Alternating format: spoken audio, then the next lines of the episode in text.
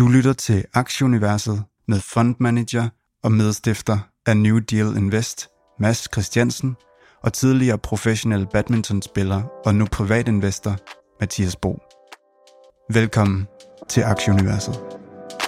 We are living through an era of unprecedented change to our society as well as our economy. Make no mistake about it. Growth is not just a financial issue, it is a strategic issue. Velkommen til 105. udgave, er vi nået op på af podcasten Aktieuniverset. Det er i dag 30. september. Vi optager kl. 14 dansk tid, hvilket så betyder, at vi kun lige får de amerikanske futures med i dag, som øh, PT ser ok positiv ud, heldigvis for det der. Vi vender øh, ugens mest aktuelle nyheder. Der er lidt uh, delivery nyt. Vi skal forbi noget laks. Der er et par regnskaber, Microsoft øh, og Micron, øh, BlackBerry og Nike. Så får vi besøg af Peter Lisby fra China Experience til, ja, sjov nok en Kinasnak. Vi skal lige have taget temperaturen på, hvad der foregår derude. Øhm, vi har både lidt tech øh, og, øh, og nok mest spændende en del om deres øh, elbiler og øh, produktion heraf og øh, batteriteknologien. Øhm, ja, utrolig spændende snak. Og min øh, partner i crime her, han markerer. Mads, hvad øh, går eftermiddag til dig? Jamen, jeg vil reklamere for vores del 3 i dag. Altså, Micron-regnskabet kommer her som det, det første regnskab og tager øh, temperaturen på chipindustrien og elektroniksalget og sådan noget, så det er rigtig spændende at, at læse om. Og BlackBerry øh, er jo med øh, på, på de her hersens elbiler, som vi også kommer til at tale med Peter Lisby om, så hæng på hele vejen. Og Mads, du var i Radio 4 i går og, øh, og fortælle lidt om øh, GameStop og vores øh, GameStop-interview med Seattle Day, faktisk vores første øh, episode.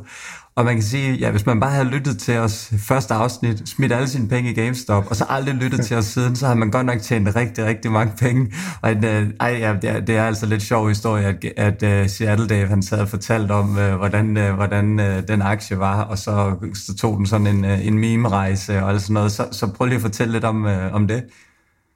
Jamen lige præcis, og, og nu har jeg jo genhørt det, og vi har faktisk øh, udgivet det som en særudgave, bare lige det der øh, lille afsnit her, som, øh, som man kan høre inde på, på Aktieuniverset.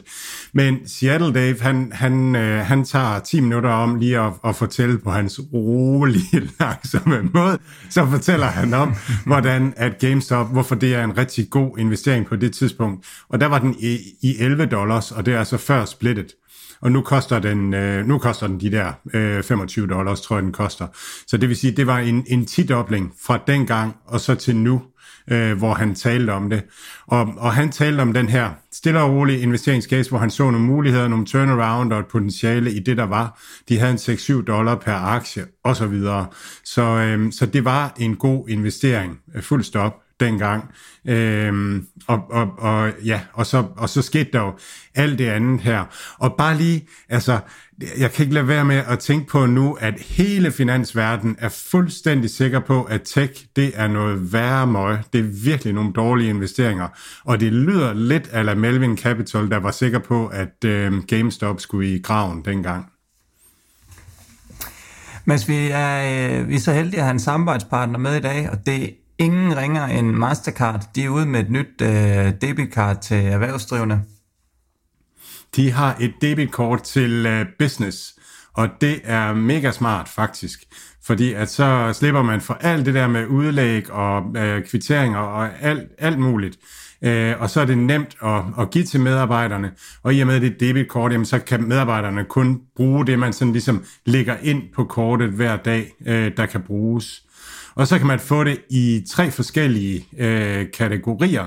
Øh, man kan få standard guld og øh, platinium, og, og, og det er de ting, vi kender. Altså når man, når man, når man køber et guldkort til en medarbejder, så får han øh, rejseulykkesforsikring, syg hjemtransport, øh, flyforsinkelse, bagageforsikring og sådan nogle ting. Også for hans medrejsende ægtefælle og, øh, og børn under 21. Så kan man også få et Platinum øh, Mastercard, til de medarbejdere, der rejser meget, så får de adgang til, til uh, priority pass til lounges i, i hele verden. Så det er altså en, en nem måde at ordne økonomien til, til den enkelte medarbejder i virksomheden. Jeg har faktisk tænkt på, at måske det også kunne bruges hjemme i familien. Altså at udstyre børnene med sådan et debitkort, og måske hustruen med et debitkort, men men det, det er sådan en helt anden snak. Men ind og, ind og kig på de her øh, debitkort, det er business øh, debitkort for Mastercard, det er mega smart.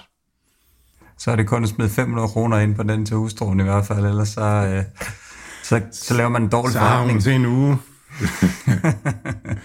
lad, os, øh, lad os lige komme over og kigge lidt på indeksene. Øhm, S&P ned øh, inden dagens åbning cirka 3%, Dow lige under 3%, 2,8%, Nasdaq 3%, DAX er i plus. Nej, undskyld, i en minus 1,4, og øh, C25 er i minus 1,7.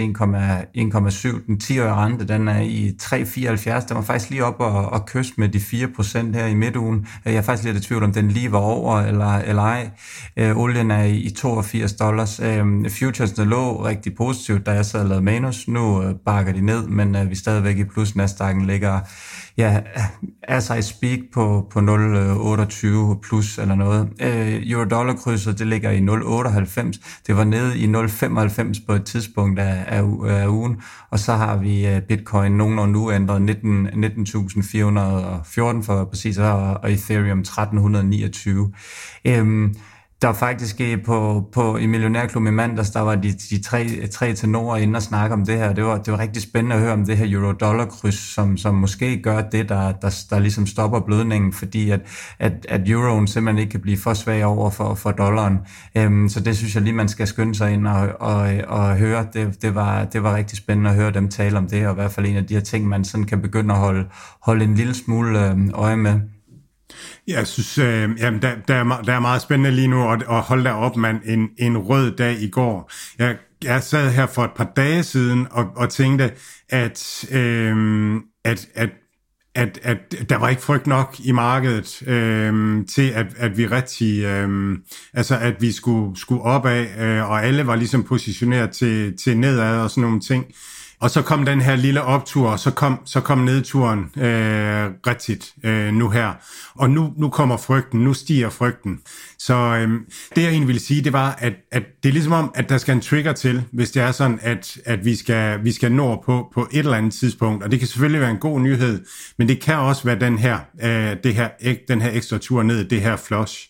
Så øh, egentlig så kan jeg ikke lade være med at sidde og håbe på, lad os nu for pokker få et par rigtig blodrøde dage, sådan at vi ligesom får en, en bund, hvor alle tænker, at nu bliver det, nu bliver det et screaming buy, øh, og så, så må vi til at købe. Og, og jeg, kan, ja, nu, jeg kommer til at tale lidt mere om DoorDash og sådan nogle ting, men der er godt nok noget, som begynder at se billigt ud. Der er så meget, der er 80% nede nu. Så øh, det er ja, interessante tider som du netop sagde, så var onsdagen rigtig fin, og øh, lige pludselig så torsdag, så, øh, så skred det for alvor. Det var øh, blandt andet en fra, hvad hedder det nu, øh, amerikanske centralafdeling i St. Louis, og en, der hedder James Bullard, der var ude og understrege, at jamen, de vil altså køre videre med en stram øh, pengepolitik, og, og kort efter, så, så gik den øh, britiske centralbank i rentemarkedet og begyndte at, at, at købe op der og hæve renten, og, øh, og så kom der den her jobrapport, som viste sig at være utrolig stærk, øh, stadigvæk fik 193.000 i sidste uge. Øh, der var noget lavere end, end estimatet, som var 215.000. Og de, sådan, lige de tre ting, det var ligesom noget, der bare lige gjorde, at smed benzin på bålet, og så, så røg det hele øh, fuldstændig i, i graven i går. Øh, og øh, ja, for det ikke var den eneste dårlige nyhed, så kom det her tyske inflationstal ud også. Det nåede op over 10 procent. Øh, og ja, det er, øh, ja, den, den højeste inflation i 70 år øh, i, øh, i Tyskland. Så ja, det, væl, det vælter ind med, med dårlige nyheder, men, men jeg sidder egentlig også sådan lidt selv på en eller anden uh, sadistisk måde og sidder og håber lidt på, at, at vi kan få det her, uh, ja, lad os bare få det overstået, og så komme så kom det ned, som det nu skal ned, og så, uh, så, kan, man, så kan man stille og roligt begynde at, at købe op, og så forhåbentlig forvente på det, fordi nu, nu er vi alligevel så langt nede, at uh, ja, nu kan vi lige så godt lige tage det sidste dyk, og så, så slipper vi for de her dage, hvor, hvor indeksen ryger 3-4% ned, og man bare uh, ja, ligger helt vingeskudt under, under sengen, sengen og, øh, og siger sjov lyde. øhm, så øh, ja, vi må, vi må håbe, det snart er overstået, inden det, inden det bliver godt. Men altså, det er, det er virkelig nu, man skal spidse pinden og sætte sig ned og finde ud af, hvor man gerne vil være eksponeret i fremtiden, hvad det er, om det er det ene eller andet eller tredje, hvor man føler, man har en edge, om det så er nogle ETF'er, eller det er nogle specifikke, specifikke brancher eller sektorer eller hvad. Det er altså nu, man virkelig, man, skal ikke, man må ikke miste for meget selvtillid, man skal virkelig begynde at finde det frem, om det så så lige er i dag, i morgen, eller ja, det er nok ikke i morgen, men i næste uge eller om to måneder, man skal, man skal købe op, det, det er der jo ingen, der ved. Så, øh, men, men ja, altså, man må ikke være, man må ikke med selvsliden her nu. Nu bliver man nødt til at finde ud af, hvor man skal være, og så, så hvis man har nogle penge, så, øh, ja, så, skal det, så skal man snart begynde for, for alvor at kigge på og, og købe op, op. Det har jeg i hvert fald øh, ja, tænkt mig at gøre. Fuldstændig enig. Mads, lad os komme over til dit uh, delivery news. Ja, ja, masser af spændende delivery i, i den her uge her. Altså det allermest spændende som dansker, det er jo, at Foodpanda de skal til at levere Lego øh, i øh, Sydøstasien. Så hvis man lige Altså, hvis man lige sidder bare og mangler det her samlesæt, øh, et øh, Star Wars Darth Vader samlesæt, så kan man altså nu øh, få det leveret med bud. Øh, jeg tror, det er i Malaysia blandt andet, og, og Singapore. Øh, så så det, bliver, det bliver godt så, øhm, så, så er Instacart, de er jo på vej med en, øh, en IPO, og, øhm, og der er sådan lidt forskelligt ude. Jeg har ikke fået kigget på det hele, men altså de, de lancerer øh, Connected Stores, øhm, hvor at, at de hjælper øhm, supermarked, supermarkeder med at komme, komme videre på den her øh, digitale rejse og få nogle apps og få nogle øh, strukturer bagved, som, øh, som kan hjælpe øh, med, at man kan konkurrere med, med ren e-commerce, altså med quick commerce og, og meal kits. Deres CEO kom med, med sådan meget illustrativ statistik. Hun sagde, at inden corona var, var, var det kun 3% af supermarkedsvarer, der var, der var som e-commerce. Under corona steg det op til omkring 10%, men rigtig mange andre brancher ligger på omkring 30%, så der er virkelig, virkelig øh, potentiale fremadrettet for, for e-commerce med supermarkedsvarer. Øh, Coupang, øh, vores øh, sydkoreanske konkurrent til øh, Delivery Hero, øh, partner op med Ship, Ship Station, og det betyder nu, at øh, amerikanere, øh, der har nogle e-commerce butikker, kan sælge direkte på øh, Coupang i øh, Sydkorea. Øh, lige sende varen, hele vejen rundt om, om jorden, og så, øh, og, så, øh, og så ned i brevkassen hos en, en sydkoreaner. Øhm, det, det siger bare det her om, at, at verden bliver mindre og, og direct to consumer, at, at det bliver nemmere og nemmere at sælge øh, worldwide for, for e-handlere. Øh, DoorDash er ude med øh, flere forskellige nye partnere. Det er hver uge, at der er en nyhed med DoorDash om, at, at de leverer øh, til flere og flere. Nu er man oppe på at have 75.000 ikke-restaurantpartnere i Nordamerika. Øh, det er alligevel et, en slat. Øh, de, øh, DoorDash er 80% nede nu fra, fra toppen, øh, øh, og handler i under 50 dollar nu. Øh, og, og og det interessante ved den, det er, at narrativet er, at de ikke er profitable, men, men når man splitter det op, så deres pizza-leverancer, der, der er de øh, ret øh, godt profitable. Jeg mener, det er 700 millioner øh, dollars om året, de er profitable på pizza-leverancer. Øh, og så investerer de råb og stop i, øh, i det her lokale markedsplads, øh, hvor man altså vil levere alt muligt øh, til folk. Så jeg er sikker på, at, at jeg inden for det næste år kommer til at proklamere, at nu, nu leverer de også Lego øh, til amerikanerne direkte. Hvil, hvilken en af de her delivery-aktier er pt. din favorit, hvis man sidder derude og gerne vil være eksponeret lidt mod, øh, mod det her øh, marked? Jamen, jeg kan godt lide, øh, jeg kan godt lide Delivery Hero, og så kan jeg godt lide DoorDash fordi de har bygget de her, et, øh, de har bygget de her delivery networks. De er, de er det, man kalder øh, 3P, hvor at, at de sørger for leverancerne, og det glider lige så stille over i det her øh, deliver everything, altså lokale markedspladser. Og Delivery Hero har købt Glovo, som opererer i, i, øh, i Syd, Sydeuropa og øh, Afrika, øh, Centralasien. Øh, og, og de var langt fremme på, på det her local marketplace, ligesom DoorDash også er, så det er, det er, er klart mine to favoritter.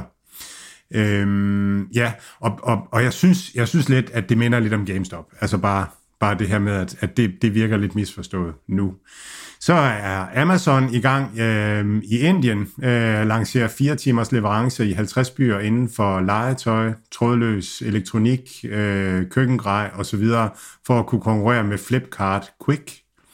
Og så hjem til Danmark på Snor, de øh, tester droneleverancer Øh, der er en fin lille video af, af, af, en, øh, af en fyr, der får en pakke leveret på en gård, som man kan finde øh, inde på Ekstrabladet. Så det er, det er meget sjovt også, at, at, at nu kommer vi der, og det er jo det der hele perspektivet i det her local marketplace og, og, og sådan nogle ting, at, at når det bliver Øhm, når det bliver selvkørende teknologi og, og droner og sådan nogle ting, så falder kostprisen på leverancer rigtig meget. Spændende i hvert fald. Øhm, noget, der er også spændende, det er, der er lige lidt update på, på Square og, øh, og Shopify. Også to aktier, ja, som er blevet fuldstændig øh, sønderbumpet. Øhm, hvad, er det, hvad er breaking ved dem? Ja, men Square, de lancerer Tap to Pay i USA sammen med Apple. Øh, så det vil sige, at, eller på iPhones, så det vil sige, nu kan de lidt af det samme, som, øh, som man kan med iPhone. Øh, og det bliver i hvert fald en konkurrencemæssig fordel, at det bliver øh, convenient og hurtigt og at tjekke ud med, øh, med Square. Og så, øh, så lancerer de noget, der hedder Instant Transfers i Canada. Det er for øh, små og mellemstore virksomheder, at, at når, når, når betalingen ligesom er registreret, så går der ikke en bankdag ligesom med, med rigtig meget andet, før man har pengene. Og det betyder noget for likviditeten for en, en lille virksomhed, som skal ud og bestille varer hjem og, øh, og købe varer og sådan nogle ting. Det er noget af det, som Adian øh, er langt fremme med ligesom at, øh, at sørge for. Og det er en af de ting, som, altså det er jo en af de måder, bankerne tjener penge på, ikke? det er ved at have, have pengene en bankdag. Så, så tjener de renter på, på de penge, der står der en bankdag.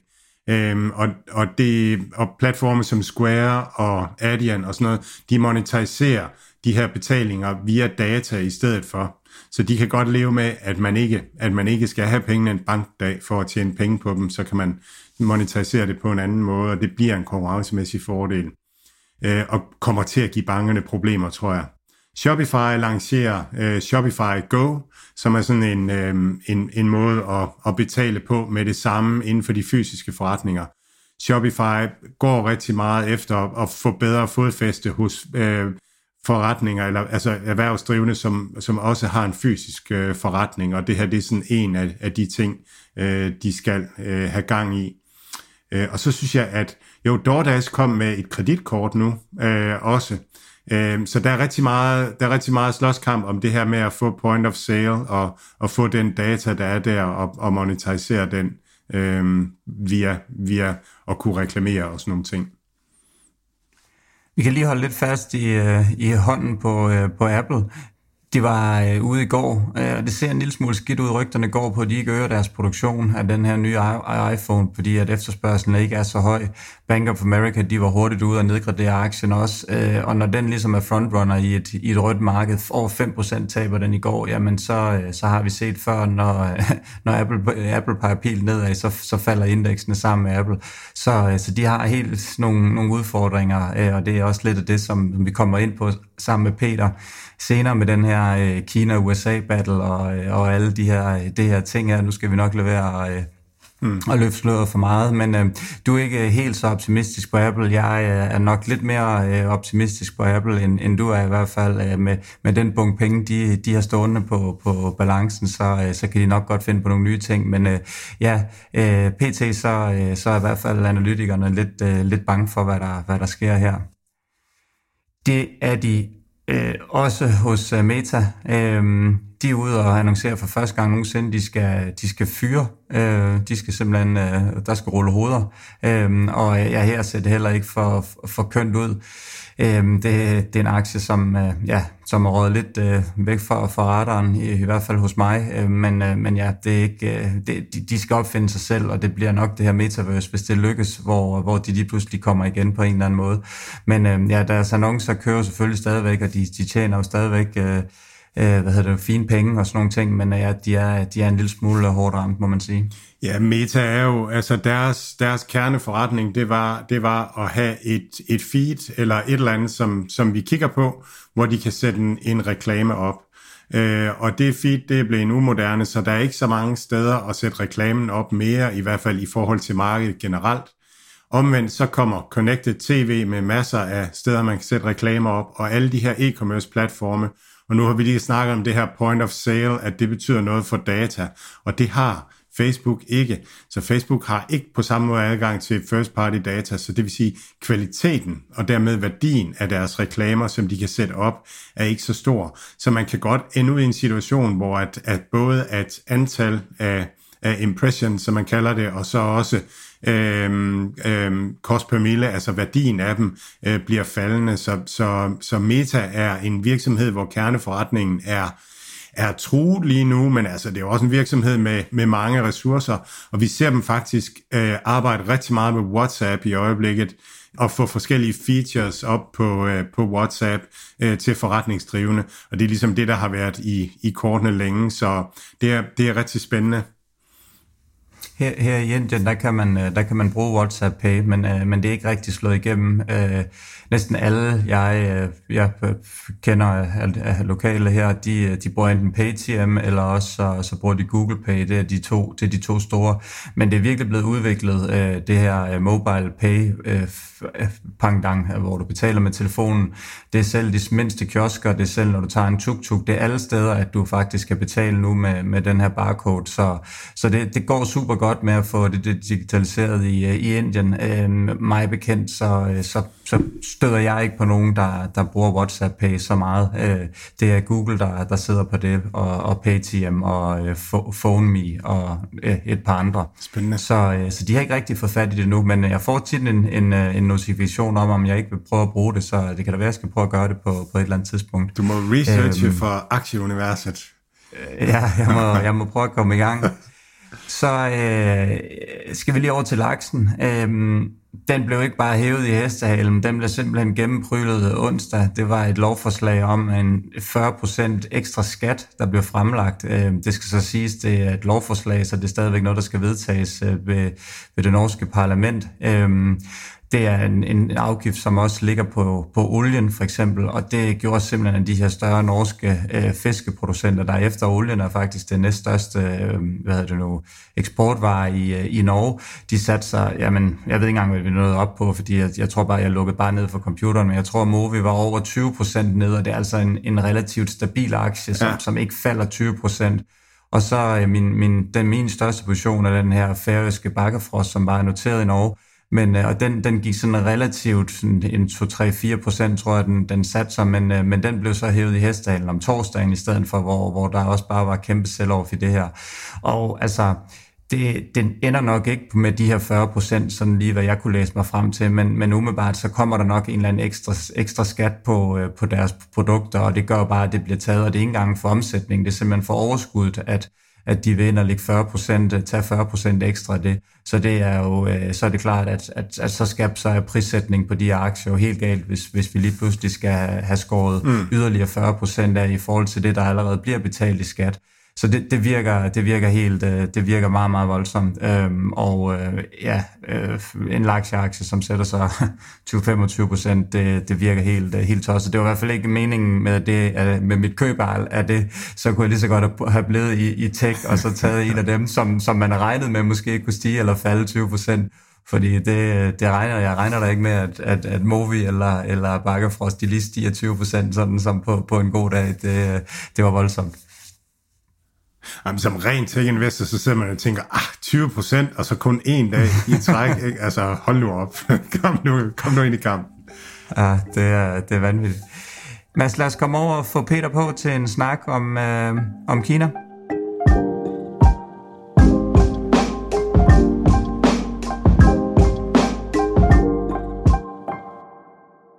Alt, hvad Mads, Mathias og deres gæster siger, er deres egne meninger. Det er ikke finansiel rådgivning. Denne podcast er udelukkende ment som information og skal ikke bruges til at lave beslutninger om investeringer. Mads, Mathias og kunder i New Deal Invest kan have positioner i de virksomheder, der tales om i podcasten. Velkommen til Peter Lisby fra China Experience. Tak fordi du vil være med os i dag. Velkommen. Vi, øh, vi skal selvfølgelig snakke øh, Kina, øh, lidt forskellige ting, lidt generelle ting. Vi skal ind på noget, øh, noget bil, noget EV og, øh, og selvfølgelig også noget tech. Men øh, vi skal lige starte med at høre lidt om China Experience. Hvad, øh, hvad er det, I går og råder med til dagligt? Jamen, øh, man kan sige, at vi, vi har en historik, som ligger lidt før øh, corona, hvor vi gennem 16 år har lavet øh, læringsforløb og studieture for executives i, øh, i Kina, øh, investorer, øh, virksomhedsledere, som skal forstå øh, det digitale økosystem i Kina, øh, de store digitale øh, tech-giganter i Kina, øh, hvad det, de laver, hvad der foregår, øh, regler, øh, lovgivning, alle de her ting. Øhm, så det er det, vi har lavet. Så vi, vi sælger indsigter og viden øh, og læring øh, på det område. Øhm, og siden corona har vi jo været lukket ret meget ned, så vi har været i sådan et virtuel mode, og øhm, nu sidder jeg så i Singapore, hvor vi er flyttet til for nyligt, og, og er i gang med at få startet forretningen op øh, i den her region. Man holder selvfølgelig skarpt øje med Kina stadigvæk, og det kommer vi nok lidt ind på i dag, øh, men vi går også og håber og tror, at Kina kommer til at åbne sig på et eller andet tidspunkt. Øh, helt præcis hvornår, det må, det må guderne vide, men øh, det tror jeg, vi kommer tilbage til lidt senere. Det er så fantastisk at, at have dig her, Peter, igen, øhm, og, og, og jeg er virkelig spændt på at skulle høre noget om det. Når du lige fortæller om din forretning, så synes jeg, at, at, at, at, at det er også spændende at tænke de store linjer, ikke? at det lyder som om, at det har været, altså Kina har jo været sådan et teknologisk foregangsland, som, som var mulighedernes land. Altså man kunne få produceret billigt, og øh, øh, ja, vi kommer ind på det med iPhones også, hvad, hvad de har betydet for, for Apple og for den her fejlfri produktion af, af iPhones, øhm, og, og, og det har været det har været arnen for al ny tech øh, en, en overgang, og nu virker det mere som om, at, at det næsten er gået fra, fra mulighedernes, øh, altså fra at oplyse om muligheder til at oplyse om, om, øh, om risiko øh, fordi at, at Kina øh, virker som en, på en eller anden måde, på mange måder, både som en økonomisk og politisk øh, krudtønde i, i verden derude. Så det glæder jeg mig til at, at, at høre meget mere om. Men vil du ikke prøve at, at lige bringe os sådan lidt op til speed med, hvor, hvor Kina er lige i øjeblikket? Hvad, ja, generelt jo, men, altså, men, men, men, men Mads, din, din, uh, dit penselstrøg her til at starte med, det er jo sådan set ret præcist, fordi det er jo sådan, det har været. Det har jo været en, en rutsjebanetur, som er lidt længere, end vi havde øh, regnet med, at vi havde købt en billet til øh, med, med den omgang her. Ikke kun i Kina, men i hele verden. Men meget af det bunder og grunder jo også i, hvad der foregår i Kina. Og så har vi krig og alle de andre ting, som selvfølgelig uh, spiller ind lige nu. Men hvis vi skal zoome ind på Kina, så synes jeg, at det du sagde først uh, til at starte med er rigtig interessant, fordi det har været uh, der, hvor man kiggede ind øh, i forhold til at se, hvordan fremtidens teknologier blev formet, fordi øh, alt var muligt. Øh, der var åbent for, for alt. Øh, de embraced alle nye teknologier, kunstig intelligens, øh, og til at vi nu kan se, at Xi øh, sætter sig sandsynligvis for tredje periode her lige om lidt, og siden han er kommet til, øh, der er der blevet strammet op på en række forskellige ting. Så det er klart, at det er ikke den samme fortælling øh, om Kina, øh, som det var for 10 år siden, eller bare for 5 år siden. Det har simpelthen forandret sig markant. Og, og, og Kina er lige med risiko. Der er stadigvæk masser af muligheder, men på den korte bane er der rigtig meget risiko derude, som man skal være opmærksom på øh, i forhold til Kina. Fortæl, uh, brede det, det lidt mere ud. Hvad, hvad, hvad, hvad, hvad er risikoen? Altså, hvordan, hvordan er, hvad er det, der rører sig i Kina? Jamen altså, hvis vi, hvis, hvis, hvis vi tager udgangspunkt i de virksomheder, som agerer i det kinesiske marked i øjeblikket, så er de jo, de er jo enormt trængt. De er trængte, fordi at uh, der er lukket ned i landet, og der sandsynligvis bliver ved med at være lukket ned i uh, forholdsvis lang tid frem. Jeg tilhører ikke dem, som tror på, at uh, fordi Xi sætter sig i stolen efter partikongressen her om 14 dage, at så uh, vender de om på en tallerken og laver policies om. Han har så meget uh, politisk, uh, personlig øh, motivation bag den strategi og den ideologi, som han har bygget øh, op omkring øh, sin tid, at de kommer ikke til at ændre på, på de her ting øh, lige forløbet. Så det er den første store ting, og det er det, som der har lige været en stor rapport fra det europæiske handelskammer i Kina, som siger, at øh, der er risiko alle steder, men, men den største risiko, det er det her med, at landet stadigvæk ikke er tilgængeligt, stadigvæk ikke er åbent. Folk kan ikke rejse ind og ud, de kan ikke kommunikere med deres ansatte, øh, investeringer kan de ikke pleje, og og markedet er jo gået i stå. Der er ikke nogen tillid i markedet i samme grad, som der har været tidligere, så forbrugerne er jo, er jo påpasselige og, og holder på pengene, og der er sådan en helt klar trend i øjeblikket, hvor, hvor folk køber ind på de ting, som er det nære, øh, det nødvendige. Øh, det, som vi kender fra Kina med det her overflod af flashy produkter, som vi har købt, og luksusvarer og sådan noget, det er der selvfølgelig stadigvæk nogen, som gør, men det er meget upopulært. Øh, de bliver simpelthen shamed øh, online, øh, når de agerer, som de gjorde før. Så det er fuldstændig skiftet kontekst til, at det er det nære, det der omkring familien, det basale, øh, som, som man kærer sig om og som man køber ind på. Øh, vi ser også group buy i forhold til, til e-commerce, som, som du hører meget omkring. Der, det er noget af det, som rykker lige nu, fordi folk de har den der øh, community fornemmelse af, at de køber ind sammen, og de køber øh, øh, stærke produkter, som de har brug for, øh, til en billig pris, og det har så en nytteværdi. Men, men at tro, at single shopping day i år kommer til at slå øh, sidste års tal med 20 procent, det tror jeg simpelthen ikke på personligt, at det kommer til at ske. Så, så det er så, lidt kontekst. Så skal jeg lige spørge dig om en ting der. Jeg tror du alligevel, at tallene, der bliver off, uh, offentliggjort, de viser, at, uh, at, at, uh, at, at Shopping Day slår sidste års Shopping Day? Der er meget ja, snak om, tror... at Alibabas tal er, er, er sådan manipuleret det, jeg vil ikke sige, om de er manipuleret, men det, vi ved jo fra mange forskellige tal i Kina, at, at øh, de altid, eller ofte ser lidt skæve ud i forhold til det, som man kan kigge på, hvis man kigger på andre tal, som man spejler det op imod.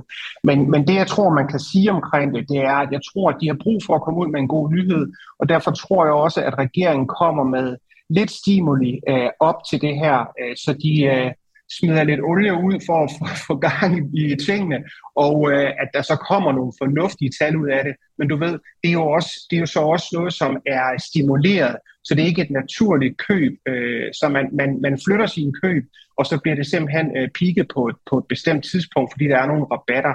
Så det er klart, at, at, at der vil være noget der. Øh, ja, Hvorfor gør sige det her? Altså, at det virker fuldstændig som økonomisk selvmål at lukke økonomien ned i, i enorm lang tid, og jeg tror, de fleste andre ude i verden, de er ikke særlig bange for coronavirus mere. Altså, hvad er, hvad er hans plan på, på sigt? Hvor vil han hen med det?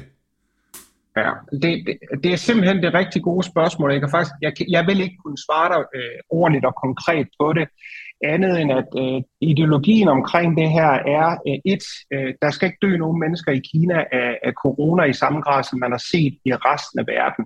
Så, så øh, det narrativ, som de taler ind i, det er, at de vil beskytte kineserne mod den her frygtelige virus, øh, som der er øh, en million amerikanere, som er døde af, Øh, og, og det er den fortælling, som kineserne de, øh, de taler ind i. Øh, og øh, der er selvfølgelig en risiko i Kina, fordi et, de er for stolte til at købe øh, udenlandske vacciner, som, som kan hjælpe dem. Øh, jeg ved ikke, om du lader mærke til det, men der var et amerikansk øh, øh medicinalfirma, som her for et par uger siden pikkede ved rygterne om, at de havde øh, en kæmpe ordre på vej øh, til Kina, og det er stadigvæk kun på rygtebasis, så det er faldet lidt tilbage igen.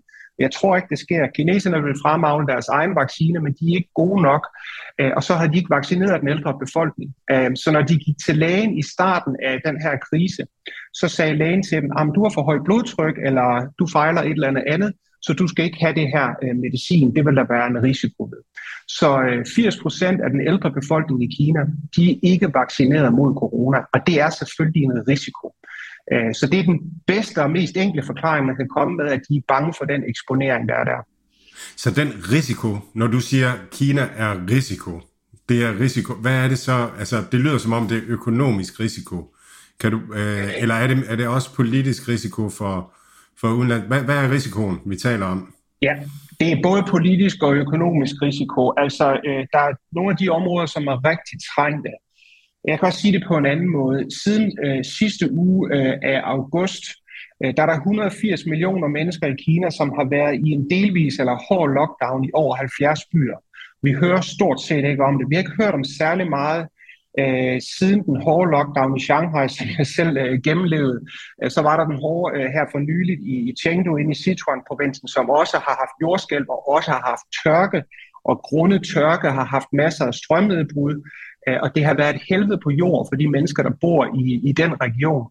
Og den usikkerhed, som det bringer med sig, øh, det gør jo, at de virksomheder, der er i det område her, de er, de er, de, de er virkelig eksponeret. Det er jo også store amerikanske virksomheder, Intel for eksempel, som har en kæmpe fabrik der, men de kan jo ikke producere, de får jo ikke noget varsel. Øh, måske en halv time inden, så får de at vide, at de får ikke mere strøm i dag. Øh, og sådan et, øh, sådan et system kan man jo ikke rigtig fungere i. Jeg ved godt, det kan vi også komme øh, ud i Europa, men det er dog i det mindste forecastet, og det er, øh, ja, så, så, så, så det er ikke øh, Kina-specifikt, men, men det, det ligger oven i alle de mange andre udfordringer, som der er. Øh, og så er der jo befolkningen, som selvfølgelig synes, at, at, at det er noget møg. Mange synes jo også, at man skal komme videre og få åbnet landet, fordi de kan jo se, at resten af verden øh, lever fint videre med det. Øh, så der opstår jo også et internt pres, øh, som vokser og bliver større. Øh, og i takt med, at økonomien øh, ikke bliver øh, bedre, jamen så, så vokser det pres bare. Så øh, på et eller andet tidspunkt, så, øh, så ryger proppen af, og så sker der også et eller andet i Kina på den front, hvis, hvis, hvis det bare fortsætter den her vej. Peter, lad os lige prøve at tage den her parti, øh, partikongres i hånden igen her, fordi den sådan historie, som, som jeg har købt ind på i mine Kina-aktier for, for cirka 6 måneder siden, det var jo det her, at, at der er noget, kineserne går op i, så er det penge. Øhm, og de havde jo modsat og vores del af verden mulighed for at sænke renterne, og dermed gøre øh, få tech i gang igen og gøre, gøre folk rigere på den måde. Øhm, de har været lidt i gang med det, men, men hvad bliver ligesom det vigtigste for, for ham at komme ud og kunne præsentere det her? Fordi nu, nu kan man jo ikke komme ud og præsentere det her øh, aktieboom, i hvert fald i de kinesiske aktier hen over det sidste år, som er noget af det, som, som måske kan gøre det lidt usikkert for ham. Så, så hvad bliver det vigtigste for ham ligesom at, at få kommunikeret igennem til folket? Jamen, jeg tror, det vigtigste, det bliver at få øh, økonomien i gang alligevel. Det, det er stadig, stadigvæk en rigtig, rigtig høj prioritet. Det kan godt være, at det ikke længere er den første prioritet, fordi øh, kontrol og stabilitet øh, har været den, den overskydende faktor øh, de sidste to og et halvt år, og vil nok også være det et stykke tid frem. Øh, men den her lidt dystre indledning på programmet øh, øh, afspejler ikke den fulde sandhed, fordi der kommer selvfølgelig også til at ske nogle ting. Jeg er ikke den, der er tilhænger af, at der kommer sådan nogle ret store, kraftige stimuli, som kommer lige op til partikongressen, som jeg faktisk øh, analyserede mig frem til, der vil komme tidligere. Fordi effekten af det kan vi se, altså den return, som regeringen får på at lave de her øh, kæmpe stimuli, den er simpelthen ikke til stede i markedet, fordi markedet ikke kan absorbere det, fordi der er så mange øh, øh, ting, der er ude af synk, øh, som gør, at markedet ikke kan få det effektueret. Øhm, så, så jeg tror, det kommer til at komme lidt mere drøbvist. For eksempel i går kom der en melding om, at øh, på elbilsektoren, jamen så kommer man til at forlænge de her øh, skattelettelser, øh, som man har på, på elbiler, øh, hele vejen ind i 23 år, så hele 23 med. Det har sådan ligget lidt i korten, at det vil ske, men nu er det også blevet lovgivning, øh, og så ved, så ved vi så det. Så jeg tror, det kommer sådan lidt mere drøbvis. Men altså økonomien er virkelig hårdt ramt. Alle de der små øh, virksomheder, øh, mom and pop stores, alle de små erhvervsdrivende, de lider øh, i den grad. Og rigtig mange af de øh, newly graduates, som kommer ud fra universiteterne, som er jo hundredvis, tusindvis af tal, jamen de, de, øh, de mangler jobs nu, fordi Big Tech øh, hyrer dem ikke længere, som de gjorde før. De tog jo langt de fleste, og de har jo fyret i stedet for at hyre. Øh, og det betyder, at der, der kommer øh, halvdelen af dem, der kommer ud nu, de står uden arbejde. Så, så de skal have gang i julen igen. Øhm, det man kan se, som er lidt positivt, det er, at øh, den her handelsaftale, som man kickstartede i starten af året, øh, som er i Sydøstasien med, med de her omkring 2,7 milliarder mennesker, der er her med Indien, Australien, Japan, Vietnam, alle de lande her, og med Kina som arkitekt, den har allerede flyttet en del, og, og den gør egentlig, at man har øh, fri transport af varer, altså et indre marked, som vi kender det i EU, i hele den region, og det vil være noget, som kommer til at flytte sig. Øh, og, og, og hvad kan man sige, som lighedstegn til det, så kan du også sige, at hele, hele Sydøstasien er jo øh, det nye vækstområde i verden. Vi regner med, at, at øh, de her lande i Sydøstasien kommer til at vækste 7, 8, 9 procent næste år, øh, næste år, og Kina kommer måske op på 1, 2, 3 procent, et eller andet i den stil. Øh, det er jo en stor økonomi nu, så det er slet ikke de væksttal, de er vant til. Men vi skal nok til at vende os til, at Kina er i et andet gear, og at tingene kommer til at foregå på en, øh, på en lidt anden måde end de her øh, år, hvor det bare er suset afsted. Nu har jeg jo rejst, jeg skulle sige de sidste 30 år, men det passer snart efterhånden meget godt, i hvert fald 20 år i, øh, i, i, i, i Kina, og, og set den, øh, set den ud, udvikling, som, som ligesom har været, og, og, øh, og, og de der helt skarpe analytiske egenskaber, som jeg ikke har, men, men jeg ved i hvert fald, at mine øjne lyver ikke, jeg har set den udvikling, det er også derfor, det har gjort mig svært begejstret for Kina, fordi de har jo om nogen rykket sig helt i toppen, og, og været, været super dygtige til at gøre det, de gør, og få sat tingene i system og sådan noget at de blevet lidt for siden, at det jo lige pludselig bare er skidt, og de, og de bliver ved med at lave så mange af de samme fejltagelser, som vi har set med blandt andet den her øh, coronapolitik. Øh, det her med, at, at de er gået lidt i krigsmål over for Taiwan og sådan noget, jeg er med på, der har måske aldrig været helt fred på den, men, men i hvert fald eskaleret den her konflikt. Har, Altså har de ifølge dig tabt sutten her på det seneste? Er de blevet for selvfede, og tror de selv, at, at, de, er, at de, de, de er helt op og kunne tillade sig at gøre de her ting, uden at, at det ligesom kommer til at have påvirket dem? Jeg tror sådan set ikke, det er det, fordi det ligger ikke til den kinesiske mentalitet at på den måde sådan at være selvfede. De, de elsker den der position, hvor de er underdogs, og derfor skal vi heller aldrig nogensinde øh, regne dem ud. Øhm, kineserne er ekstremt flittige, de er ekstremt arbejdsomme som folk, og de har allerede i deres historie gennemstået rigtig meget hardship, så jeg tror, det er rigtig, rigtig vigtigt, at vi på ingen måde dømmer dem ud. Men sådan som jeg ser det, så er det jo en politisk styne, samtidig med det geopolitiske, som ligesom har gjort, at, at, øh, at Kina står, hvad de gør. Og det geopolitiske, det er jo opstået på baggrund af det politiske. Altså den øh, linje, som, som Xi har lagt, siden han kom til, øh, hvor man er gået lidt mere tilbage til nogle øh, kommunistiske dogmer, øh, og, og, og, øh, og, og, og på den måde også har kvalt noget af den øh, innovationskraft, øh, som, som var i Kina, hvor tingene blev sluppet løs. Øh, det sker stadigvæk, og det kommer vi tilbage til, når vi skal snakke elbiler blandt andet, men, men, men, men der er mange sektorer, som er, som er ramt, og man, man har nogle få sektorer, som man virkelig helliger sig til, øh, hvor der også er fuld fart på, blandt andet også på den grønne omstilling, hvor, hvor Kina for eksempel var ude i sidste uge og sige til Europa, nu skal I huske den grønne omstilling, selvom der er krise, fordi kineserne er langt foran på den der nu. Og det næste, det er faktisk, at vi skal begynde at kigge os for, fordi øh, inden længe, og det er vi måske allerede afhængige af øh, Kina i forbindelse med den grønne omstilling, når, når vi så endelig har sluppet Rusland, så er det Kina, vi skal til at kæmpe med på den, fordi de sidder på, på råstofferne, de sidder på lithium, de sidder på 88 procent af alle de solcellepaneler, der bliver sat op på, på hele kloden, øh, og jeg kunne blive ved i den øh, dur. Så, så, så der er rigtig mange ting her, hvor de virkelig har, har øh, taget markedet. Øh, så, så der er også områder, hvor de, øh, hvor de er på. Ja, og det, det er en fantastisk uh, segue til, til det næste her, hvor vi skal snakke om internationalt samarbejde, fordi at, at, at det er jo virkelig sådan noget med, at, at vi, kan ikke undvære, vi kan ikke undvære Kina, og de kan ikke undvære os alligevel, så, så på en eller anden måde er vi, er vi nødt til at finde en løsning.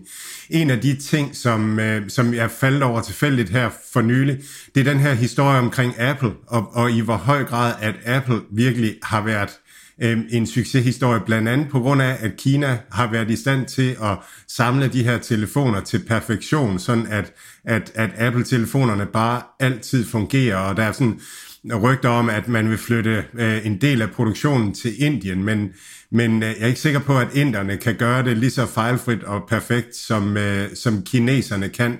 Kan du, kan du, kan du, kan du prøve at, at, at, at, at, at uddybe den øh, historie lidt?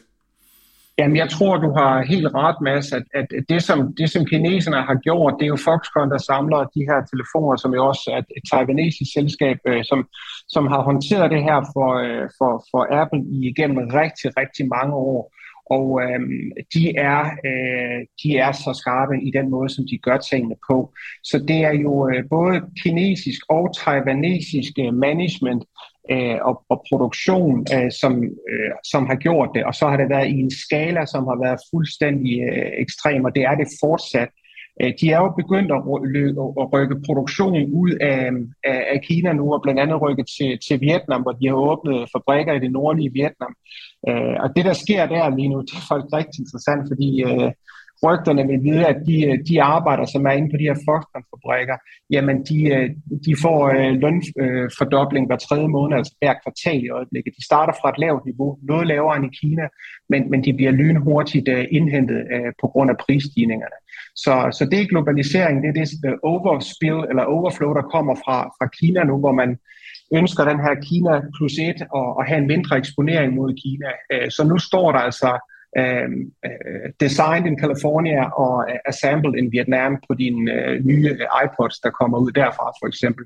Øh, så jeg tror, du har helt ret. Øh, de kigger på øh, Indonesien, de kigger på Indien, de kigger på mange andre steder. Jeg tror, øh, Kina er øh, simpelthen dem, der kan gøre det her allerbedst øh, fortsat. Øh, det er klart, de andre kommer også, men, øh, men de er der stadigvæk som de, som de stærkeste. Men det betyder vel også noget sådan i det der skakspil, der er derude. Altså hvis, hvis, hvis Kina lige pludselig siger, øhm, øh, nu sprænger vi bare øh, forsyningskæden øh, på iPhones i luften. Altså det, det, må, det må betyde noget på en eller anden måde. Altså Tim Cook må, må, må på en eller anden måde være lidt, være lidt bekymret, måske ringe til Biden en gang imellem og sige, kan vi ikke lige, kan vi ikke lige glatte lidt ud? Jeg, jeg vil da være ganske bekymret øh, i forhold til, til det der, øh, fordi også alene det at, at, at kunne gøre det, at sætte sådan en, en produktionslinje op, jeg ved, at øh, det er ikke alle deres produkter, de kan flytte ud af Kina som bare lige, øh, fordi det er ganske komplekst, selvom det kun er assembling. Øh, og øh, så, så jeg tror, du har fuldstændig ret. Øh, USA og Kina, de er dybt afhængige af hinanden, øh, og, og der er nogle forskellige kort, som ingen af dem har spillet helt af hånden endnu. Øh, men hvis det skal blive rigtig grimt, jamen, så er det klart, at så, så er der nogle af dem, der kan trække de kort. Jeg ved, vi skal snakke lidt om semiconductors efterfølgende også, fordi der mangler kineserne jo stadigvæk nogle capabilities, som amerikanerne har. Øh, modsat så har kineserne noget lithium, som Tesla har brug for, og sådan kunne man blive ved. Så der er rigtig mange ting, som, som de har på hinanden, og det er måske det, der netop gør, at de skal finde en eller anden form for øh, løsning, hvor de øh, får øh, lagt øh, øh sværene og, og kommer videre. Øh, fordi i øjeblikket så bliver alting bare dyrere, fordi at det er, som det er. For eksempel solcellepaneler, som resten af verden har meget brug for, blandt andet også i USA, jamen de er jo belagt med høje tariffer, og de sælges i USA alligevel, fordi kineserne har de bedste og de billigste på markedet. Men, men det gør jo, at inflationen i USA, øh, den også får et spike. Ja, det er ikke det, vi har brug for i øjeblikket. Så du ved, alt det geopolitiske her, det trækker i den anden retning. Vi er i gang med at lave en spaltning i verden mellem øst og vest, og det er faktisk det stik modsatte, verden har brug for, for at bringe priserne ned, for at fremavle innovation og konkurrencekraft, så vi kan få en grøn omstilling og få alle de her ting til at lykkes. Du tog den selv sådan lige lidt over i, i chip, øh, i chip øh, krigen, eller hvad man skal kalde den, men, men det der jo er sket, det er, at Biden-administrationen har været ude og sige til Nvidia og AMD, at, at de mest avancerede øh, chips til, især til machine learning, dem, øh, dem må man altså ikke sælge til øh, kinesiske øh, kunder. Hvordan, hvordan har reaktionen været i Kina på det, og, og hvordan tror du, Kina tænker på, på det her skakspil? Fordi som du siger, at, at så, øh, så meget af elektronikken er produceret i, i Kina, og råvarerne kommer fra Kina, og, og sådan nogle ting, så vi kan, ikke, vi kan ikke undvære Kina, og Kina kan ikke undvære Vesten. Du har fuldstændig ret, og det er sådan, det er. Det er et, det er et kredsløb, hvor vi er sidder afhængige af hinanden, og det er rigtig vigtigt, den pointe, du har med, Mads, med at at, at chipen er selvfølgelig, øh, hvad det er. Den chip, som Nvidia kan lave, og den software, som de laver på deres AI-chips og sådan ting, er unik, og den del kan kineserne ikke levere IP på nu. De er ikke der endnu. De kan levere øh, de billigste og de bedste chips på øh, lower range på mange andre typer. Altså hvis du har en elbil, hvor der sidder 2.000 øh, øh, chips i, så er det måske de sidste 20, som, som de mangler. Men du kan jo sige det helt enkelt. Hvis de bare mangler én chip, så kan bilen ikke rulle ud af fabrikken. Ja. Vel? Så, så de er dybt afhængige af de her chips. Jeg har øh, lyttet til uh, NIO's uh, earnings call sidst, hvor de blev uh, spurgt uh, rigtig meget ind til det her, fordi det er jo selvfølgelig en kæmpe bekymring. Uh, og det de siger, det er, at de har tre kinesiske producenter, som kan gøre næsten det samme. De var faktisk meget ærlige omkring det. Altså, min, min analyse af det er, at de var ret ærlige omkring det. Medmindre de har bluffet big time. Det, det tror jeg ikke, de må på sådan nogle ting her. Men ja. pointen er, at kineserne er der øh, ikke helt endnu, men de er tæt på. Og der bliver investeret massivt i det her om, område nu. Så det er svar på dit spørgsmål, Mads. Gensvaret er, at der bliver øh, investeret endnu mere i det her område. Og det kommer også på baggrund af amerikanerne. De har lavet den her Chip Act, hvor de har lavet et modtræk mod øh, kineserne, fordi amerikanerne har egentlig sovet i timen. Altså kurven knækkede helt tilbage i 10, hvor investeringsraten fra, fra kineserne oversteg øh, øh, amerikanerne massivt. Så vi har vidst det i mange år. Øhm, og hvis vi fremskriver de grafer, øh, det er jo selvfølgelig det, som amerikanerne vil have stoppet nu, men så kommer kineserne og Asien til at sidde på 80% af chipproduktionen i verden inden for de næste 8-10 år. Øh, og det er det, de ønsker, øh, der bliver lavet om på. Så, øh, så, så det er der, vi er. Og så den sidste vigtige pointe, det er selvfølgelig omkring øh, de materialer, som der skal til, når man laver de her øh, sindssygt komplicerede chips. Fordi mange af de råstoffer, de bliver jo forarbejdet i Kina. Det er ikke nødvendigvis Kina, der har råstoffet, men det at få det udvundet, det er en beskidt og kompliceret proces, og det er der ikke særlig mange steder i verden, der er nogen, der gider at have i sin baghave. Men det gør Kina, og det gør Kina til verdensmarkedet. Og sådan i rundetal, så sidder de på 90 procent af de sjældne jordarter, som vi skal bruge til den grønne omstilling. Så vi er på den måde alle sammen dybt afhængige af hinanden. Øh, Kina er afhængig af at kunne få råstofferne fra minerne i Australien. Vi er afhængige af, at Kina kan, kan forarbejde dem og sende dem ud til verdensmarkedet, så alle kan lægge kabler ud til Nordsøen, eller hvad det nu ellers skal være.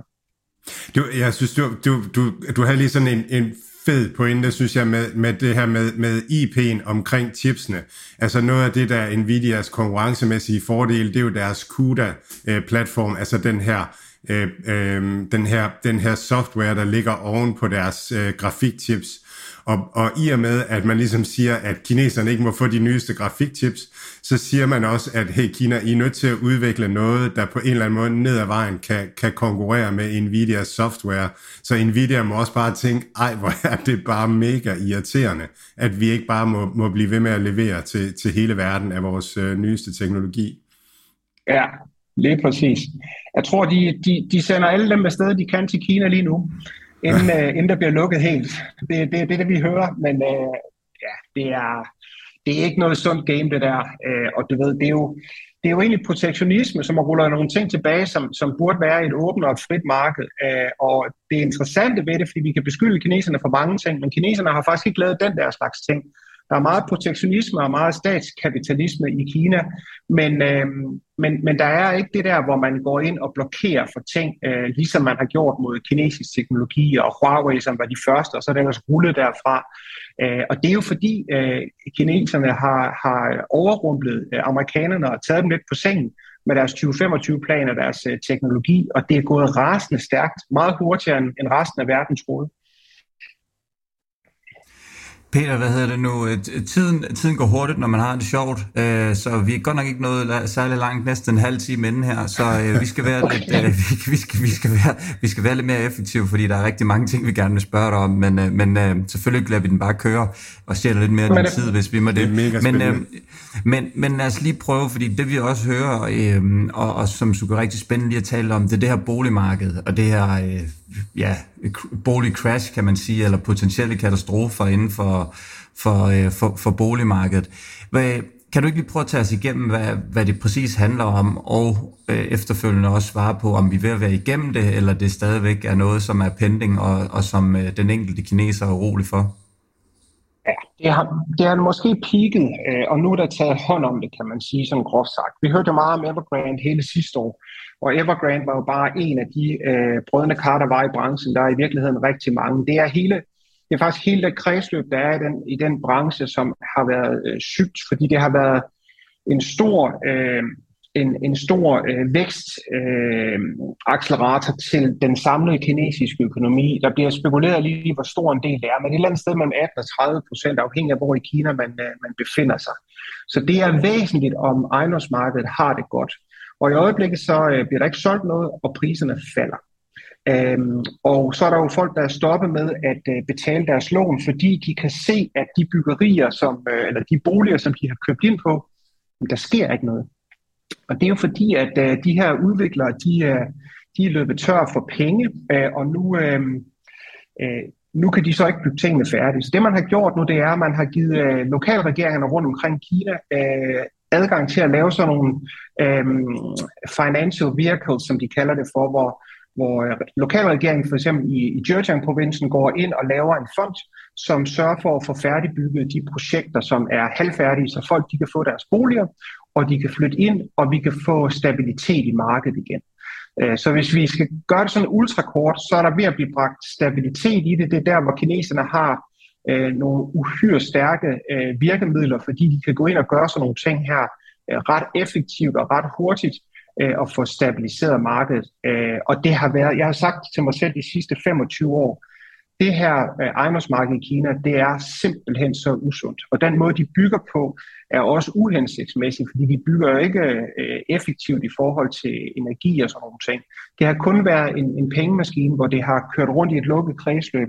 Og nu er der så blevet øh, åbnet op et sted i det her kredsløb, og så begynder der at løbe vand ud af, af radiatoren, og så går det galt. Um, og det er de så ved at få lukket for det hul nu. Øhm, så jeg tror, at de værste problemer er overstået, øhm, men, men det er en kæmpe hovedpine for, øhm, for regeringen.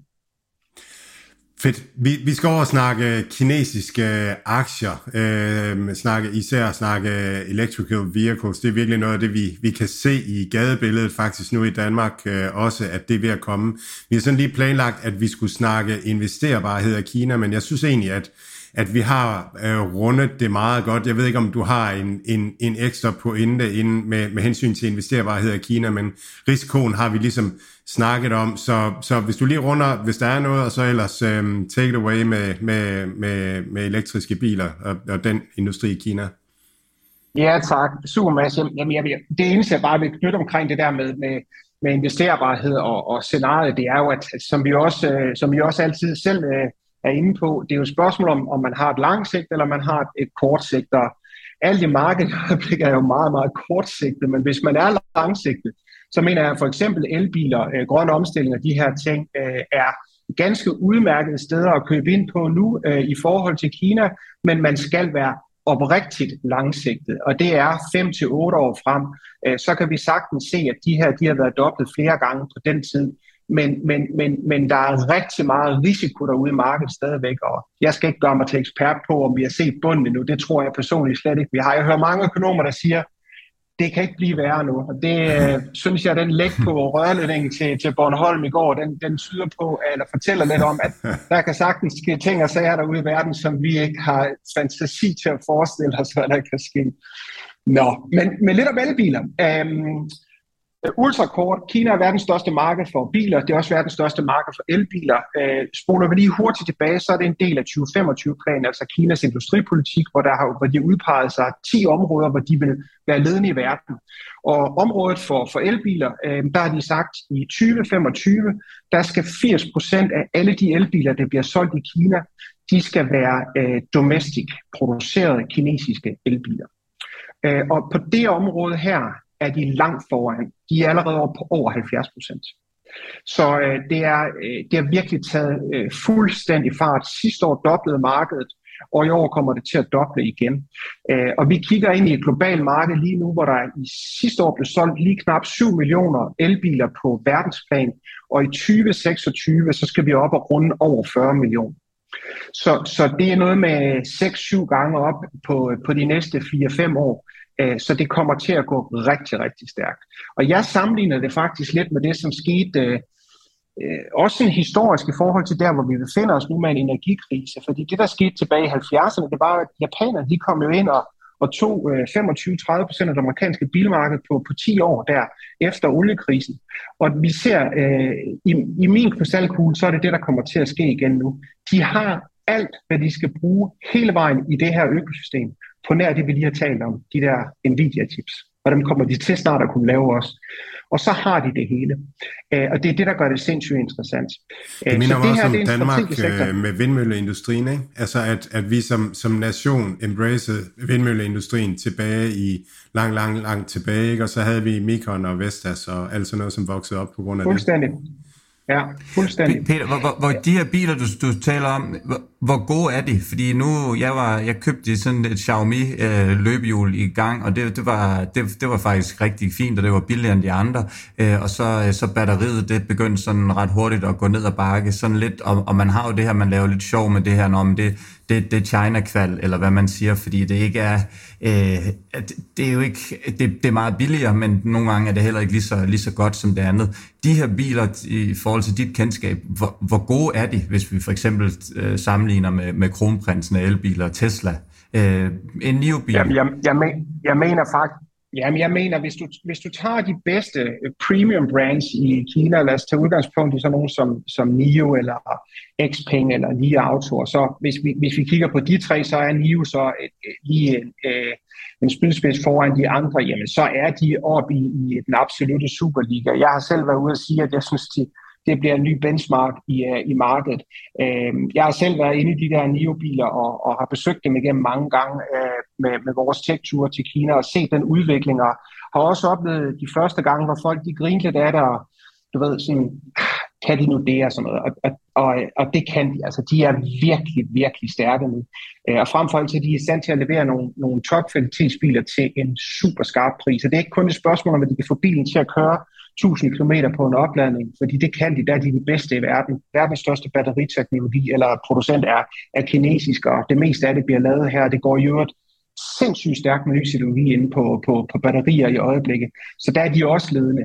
Men, men, men det, der er pointen, det er, det er på alle områder. Det er komfort, det er brugerintegration, det er, det er data, det er swapping af batterier med, med øh, helt nye teknologier, hvor man jo ikke behøver at købe en hel bil i dag fra NIO for eksempel, så kan du nøjes med at købe karosseriet faktisk. Og så når du kører rundt i, i, i, i øh, bykørsel i København i hverdagen, så har du måske kun et batteri på 200 kg med, fordi det er nok til at transportere dig frem og tilbage øh, op langs øh, kysten og ind til byen og, og daglige ting. Og når du så skal køre til, til Sydfrankrig, jamen så øh, kører du forbi øh, den her swapping-station, som kommer til at ligge i Slagelse, den første, og så skifter du til sådan et stort batteri, som vejer en ton, ind i bunden af bilen med den. Det tager tre minutter. Du sidder inde i bilen, mens det hele foregår. Du kan følge det hele i displayet, du kan følge det på din app, så er du sus afsted, og så skal du skifte fire gange, og så er du i Sydfrankrig. Så du, du, det er en helt anden og ny måde at, at kigge på det her på. Jeg tror, man kan sammenligne det bedst med, øh, I, I ved det her, når man, når man øh, mange steder i udlandet, så står der de her konsoller ved, ved 7-Eleven, hvor man kan gå hen og skifte batteriet. Altså hvor man har sådan en, en battery leasing service, øh, så man kan charge sin mobiltelefon. Og, og kineserne sammenligner egentlig det, der kommer til at ske nu på bilmarkedet, fuldstændig med det. Altså NIO laver deres eget koncept, men der er faktisk øh, for nyligt, altså sent som i sidste uge, der er et helt nyt, øh, øh, en helt ny virksomhed, som er opstået herude, som, som kommer til at revolutionere det her marked, fordi de kommer til at lave det som en standard så alle bilbrands kan tabe ind i det her. Fordi det er det, vi har brug for, for at det bliver grønt for alvor, at du faktisk kan swappe, uanset om du kører rundt i en Tesla, en Mio eller en, en Kia. Peter, må, må jeg lige hurtigt afbryde dig her, fordi det er ikke sikkert, at alle lige helt er med på de her batteriswap stations, så kan du ikke lige, kan du ikke lige tage os igennem, hvad, hvad det præcis handler om? Altså, det ligger lidt i navnet, men, øh, men hvordan jo. konceptet er indtil videre, og om det er operativt, ja, altså, om det øh, fungerer, øh, og sådan nogle ting? Man kan sige, man kan sige at NIO er i øjeblikket den, den ledende spiller på, på de her battery swaps, og det er en, det er sådan en vaskehalslignende øh, bygning, man kører ind i, og øh, når man kommer ind i bygningen, jamen, så bliver bilen øh, låst fast. Man bliver bare siddende i bilen, og så kan man følge det hele på displayet, som sagt. Så, så bliver øh, batteriet under bilen, det bliver skruet af, og så bliver det kørt ned i, øh, i undergrunden, og så bliver der kørt et nyt batteri op. Øh, og i løbet af de her 3-4 minutter, jamen, så får man et nyt batteri i, som er, øh, som er fuldt charged, og så kan man så rulle videre. Og i de nye øh, ET7, som, som er den første bil, der bliver introduceret i Danmark, jamen, så har du 1000 kilometer øh, under hjelmen og, og kan køre videre, øh, uden at skal... Du skal ikke engang ind og have kaffe eller noget, det, det er bare videre. Øh, så, så det, er, det, er, det er super let. Øh, og så er der bare forskellige batteristørrelser. Det betyder også, at de kan tilbyde deres biler øh, til forskellige øh, prispunkter i markedet, fordi du netop kan købe bilen, men ikke øh, har øh, hvad hedder det, nødvend, eller behov for at købe batteriet. Så det er battery as a service koncept, hvor du bare leaser ind på den ydelse, som du har brug for til enhver tid. Og det gør, at anskaffelsessummen i forhold til at skulle ud og, og låne til at købe en bil bliver markant lavere omkring den, øh, det halve. Øh, og det er fordi batteriet er 40% af bilens værdi. Øh, så, så det er, det er den gode nyhed. Det er så, virkelig en så det er vild forretningsmodel. Det, altså, det er, hold op, det er kapitalkrævende at lave den, den platform, men, men den, den spiller, der vinder at lave den der platform med, at man har alle de her batteriskifte stationer derude, det, det, altså, det er jo as a service, øh, som du siger. Det, det, det er vildt.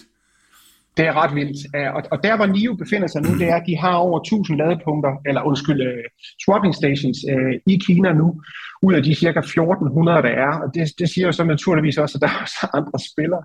Uh, og det er, uh, det er først Chile, uh, den store producent, som har Volvo og Polestar og mange af de andre brands, de har jo ni brands i alt efter, efterhånden, som de har købt ind i.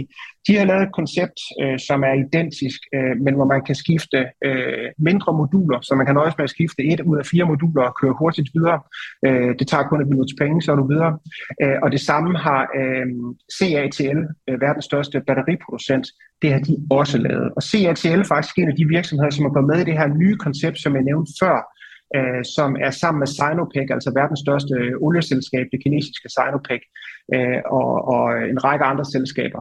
Det som, det, som de bliver kritiseret for derude, fordi det er klart, der er en helt klar upside i, at når man laver et koncept, som alle kan bruge, det er også noget, det Tesla har været kritiseret for i starten, at de havde deres egen swapping stations og, og, og, og det var et lukket kredsløb.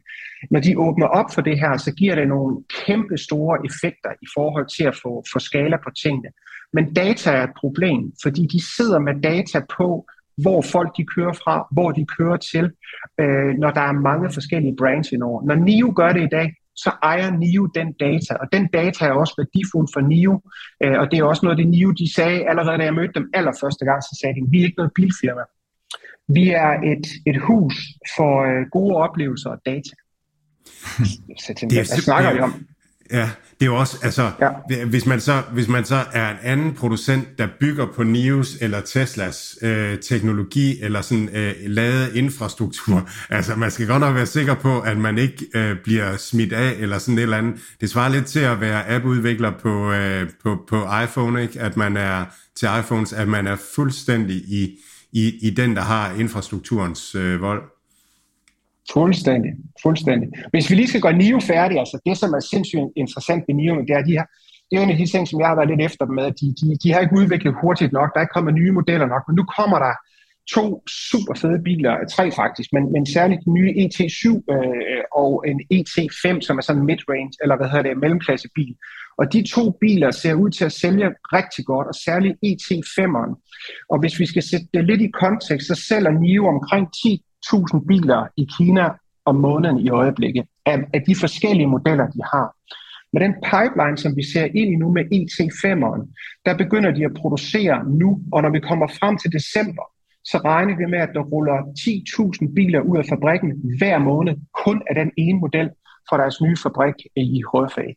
Så de kommer til at at doble deres kapacitet, deres salgskapacitet ved, ved, ved det løft, de har fået med, med den her nye udvikling af den her nye bil, som virkelig har taget markedet. Og det er en, det er en sammenligning med den samme, øh, jeg kan ikke huske, om den hedder øh, Tesla 3, eller hvad den hedder. Det er den samme, som, som de ligesom konkurrerer med. Den, den, de har taget det marked der øh, i, i Kina nu øh, ret massivt. Selvfølgelig sælger øh, Tesla sindssygt mange biler, Kina er en kæmpe del af Teslas succes. Øh, nu BYD, som vi ikke har talt om, som er en af de rigtig store producenter, de er lige gået forbi Tesla. Og det har ikke så meget med, at Tesla klarer sig dårligt at gøre. Det er fordi kineserne vil købe kinesisk nu. Øh, det er noget, man også skal være opmærksom på i forhold til at, at sælge i Kina, at, at det er noget, der sker. De bliver mere nationalistiske øh, med det, der er sket de sidste år. Har de ikke været eksponeret for verden, de bliver med indlukket. Øh, det er rigtig skidt alt sammen, efter min opfattelse, men det er ikke desto mindre det, der foregår. Så, øhm, så, det, så det var sådan lidt om, om, om NIO. Det er meget sjovt, fordi det er faktisk lidt det samme, når hvis, du er i, hvis man er i Seoul i Sydkorea, så findes der også en masse Hyundai-biler, hvor er luksusmærket også, hvor at man, selvom at de her forretningsfolk, som har røven fuld af penge, de kunne købe alle de biler i verden, så vil de stadigvæk gå med en, øh, med en lokal øh, Hyundai øh, luksusbrand. Så der er en masse af de her, som gør det. Så, så det, det giver meget god uh, mening i, i, i, min verden. Uh, har, har du nogen idé om, hvad, hvad, hvad prismæssigt, hvad, hvad koster sådan en, en Neo-bil?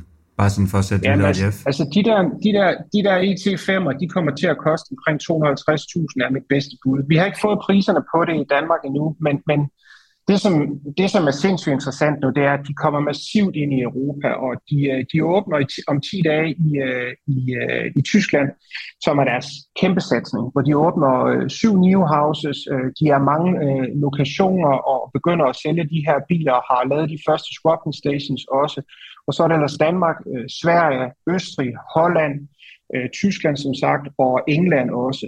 Så, så de er i gang med en ret stor satsning, og de kigger også øh, aktivt på, øh, på USA, øh, hvor de jo også har en del af deres udvikling i Kalifornien. Øh, og hvis vi bare skal tage det sidste med, og det når vi slet ikke at tale om i dag, men NIO har jo et, et brand nummer to, som er på vej, øh, og de har et tredje brand, som, som der bliver diskuteret også, Øh, men det andet brand, det er lidt mere mid-range brand.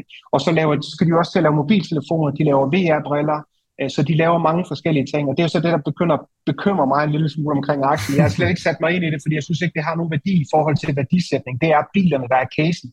Men, men de, de, de kaster sig over øh, mange ting efter bedste kinesiske stil, øh, og øh, det er jo helt modsat øh, den kort tankegang, som vi har i Vesten. Men øh, de skal nok lykkes med det. Det er, det er et rigtig stærkt brand. Der er en snak omkring øh, Tesla også, at hvis man sådan skal se på bullcasen for Tesla, så er det måske ikke helt så meget biler bare, men så er det, så er det, det her med, kan, man, kan den software, der kører øh, øh, på bilerne, kan den ligesom sælges til, til andre bilproducenter? Og det, det, er lidt, det, det, det bliver, giver bare ligheden her med det, du siger, NIO gør, at, at måske skal man se de her elbilproducenter også som en, en software øh, og operativsystem øh, producent. Hvad tænker du, giver det mening? Det, det tror jeg absolut. Det, det, det, tror jeg, det tror jeg absolut, det gør. Det, som også er rigtig interessant, det er Huawei, som vi ikke hører særlig meget om øh, i øjeblikket, fordi de ligesom er blevet lagt på is i Vesten øh, i forhold til deres 5G-netværk og alt det her. De laver jo operativsystemer til mange af de her opkomlinger i, øh, i Kina nu inden for elbilsektoren, og har altså nu har jeg ikke selv oplevet det, men jeg, jeg har talt med folk øh, fra Volvo og, og andre, som, som er inde i det her, ingeniører, som har været i det her hele deres liv, de siger, det er en komplet ny oplevelse. Det er så intuitivt, og det er så sejt. at de siger, hvis vi skal range det i forhold til, hvordan det er at sidde i en Tesla, så får Tesla en 2, og det her det er en 10'er. Og øh, det er ikke noget, jeg øh, selv har oplevet, så det, det ved jeg ikke, om vi kan tage til indsigt, men de siger, du er et helt andet sted. Altså, det er en helt, helt anden måde at gøre det på. Øh, og, og det er ekstremt intuitivt. Øh, så, så når det slår ind, øh, jamen, så kommer vi til at se nogle nye ting. Så jeg tror stenhårdt på det kinesiske elbilmarked, fordi de har alt det, der skal til for det. Og så har de frem for alt et sindssygt stort og stærkt hjemmemarked. Og det er jo lettere at gå mm. ud i verden, når man har en base derhjemme og gå ud fra. Øh, det er jo det er nogle gange sådan, det er. Nu skal der så, og så, har vi slet ikke talt om, nu. så har vi slet ikke talt om flyvende biler og de her ting, for det kommer jo også. Øh, Xpeng har jo øh, droneproduktion i gang også, så det kommer lige om lidt også. Så kan man bo på Langeland og flyve, øh, flyve til kontor i København og, og tage hjem igen. Så er det ikke noget problem at være i udkast Danmark. Peter, vi skal lige hurtigt. Der er øh, Leap Motors, de laver en IPO her i Hongkong i, i løbet af, af de næste par dage, tror jeg det bliver. Kan, kan du ikke bare lige hurtigt tage lige 30 sekunder om Leap Motors, hvad, hvad det går ud på? Jo, øh, ultrakort, det er en af mange af dem, der ligger i det spænd der, som laver sådan, du ved, øh, 40-50.000 biler, som de sælger om året. Øh, der ligger måske 50 eller 100, som er i samme kategori som dem i øjeblikket. Øh, for fem år siden var der over 1000 af dem, øh, og der er så været en stor konsolidering. Men de skal på børsen. Øh, det er en virksomhed, som er fra Hangzhou, Zhejiang-provinsen, lidt syd for Shanghai, Øh, det er teknologi- og AI-folk, som har etableret det tilbage i, øh, i 2015. Og øhm, jeg har svært ved at vurdere, om, om det lige er dem, der er væsentligt bedre end så mange andre. Men jeg tror, der er plads til dem i markedet. Øh, de er i hele spændet, lige fra minibiler og så op til, til store øh, luksussedans, som, som kan køre de her 800.000 på en, på en opladning. Og de har alt det, der skal til i forhold til, til teknologi. Så det er meget sådan noget med brand perception. Hvad, hvad, hvad kan man forholde sig til? Nogle er til Audi, nogle er til NIO, nogle er til Tesla, og de skal ramme deres sweet spot øh, i markedet. Men øh, jeg tror generelt set, den ser ud til at blive øh, øh, smækket på børsen til en, i den billige ende af det range, som, som de har sat det op til. Øh, jeg tror bare, man skal være lidt forsigtig i starten lige at sætte den an. Øh, der er ingen grund til at kaste sig ind i den, men, men det kan være en spændende en at, at følge helt klart. Så skal jeg lige sige uh, tak for, for et fantastisk interview, Peter. Det var, det var virkelig, virkelig, virkelig spændende. Nå, det jeg har godt. sendt sådan nogle savle smileys til Mathias. Det har virkelig været godt. Nå, Så, fedt. Ja. ja. Altid også. Tak selv. Tusind tak for, øh, for i dag, Peter. Mads, der var et uh, par regnskaber, som uh, så ramte her i, uh, i scenen. Uh, Micron, kan vi lige uh, starte med? Det, ja. var lidt, uh, det, var lidt, det var lidt spændende. Jamen, det er det nemlig, fordi at det, er lige, øh, det er lige pulsen på, øh, på øh, forbrugerelektronikmarkedet. Øh, og, og for at tage, tage den vinkel på det først, så det Micron kom ud og sagde, det var, at øh, PC-salg for 2022, der forventer de, at det falder mid-teens, altså det vil sige sådan 15%-agtigt. Det de sagde i sidste kvartal, det var, at de forventede, at hele tallet for 2022 ville falde 10%. Og ved starten af året, der regner man med et, en 0% vækst. Så det vil sige, at man er gået fra 0 til 10, og så på et kvartal har man øget hele årets øh, forventet fald til 15. Så for mig så tyder det på, at PC-salget virkelig, virkelig øh, har været øh, lavt nu her, og at, at, øh, ja, at der ikke er særlig meget gang i den. Mobilsalget, der forventer man nu, at det, at det falder for ty- hele 2022 high single digit, øh, det vil sige 8% 7,5 procent. Øhm, og, øhm, og ved Q3, der sagde man minus mid single digit, altså cirka minus 5 procent, og ved årets start, der forventede man en vækst i mobilsalg på øhm, mid single digit. Så det vil sige, at at, at, at, at hele året ser værre ud nu, øh, tre måneder senere, øh, så, så, og, og det har flyttet sig ret meget. Det synes, jeg, det synes jeg er vildt i sig selv, og det siger noget om, om, om forbrugernes købekraft og efterspørgsel og sådan nogle ting. Og det er, det er også det, der er tonen i Microns øh, regnskab, at man, man, man snakker om, at, øh, at man, man opbygger inventar nu, man har til 150 dages leverancer, kommer op på 180 dages leverancer, har opbygget for 1 milliard dollars øh, inventar i løbet af det, og det er jo fordi, der ikke er nogen, der aftager det øh, i den anden ende man forventer, at, at det bunder ud sådan på et eller andet tidspunkt i foråret i 2023, og så forventer man egentlig, at efterspørgselen begynder at, at komme ind øh, lige så stille øh, igen øh, til den næste cyklus. Øh, man har masser af penge, og man har købt aktier tilbage for 784 millioner. De har et market cap på cirka 50 milliarder.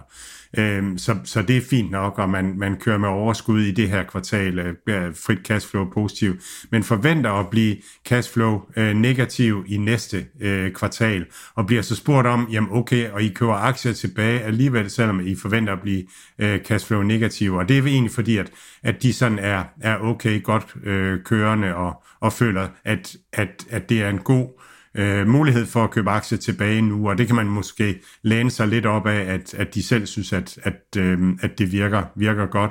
Men hele tiden så kommer det jo til at afhænge af, om landingen bliver hårdere eller mindre hård end, øh, end forventet. Så, så taler de lidt om svagheden, og det var også sådan, jeg synes, det var en god måde at stille det op på. Altså, de, de ser svagheden nu i elektronikmarkedet, fordi der er covid-lockdown i Kina, altså den kinesiske økonomi er gået i stå. Der er krig i Ukraine, så den russiske og ukrainske økonomi er gået i stå.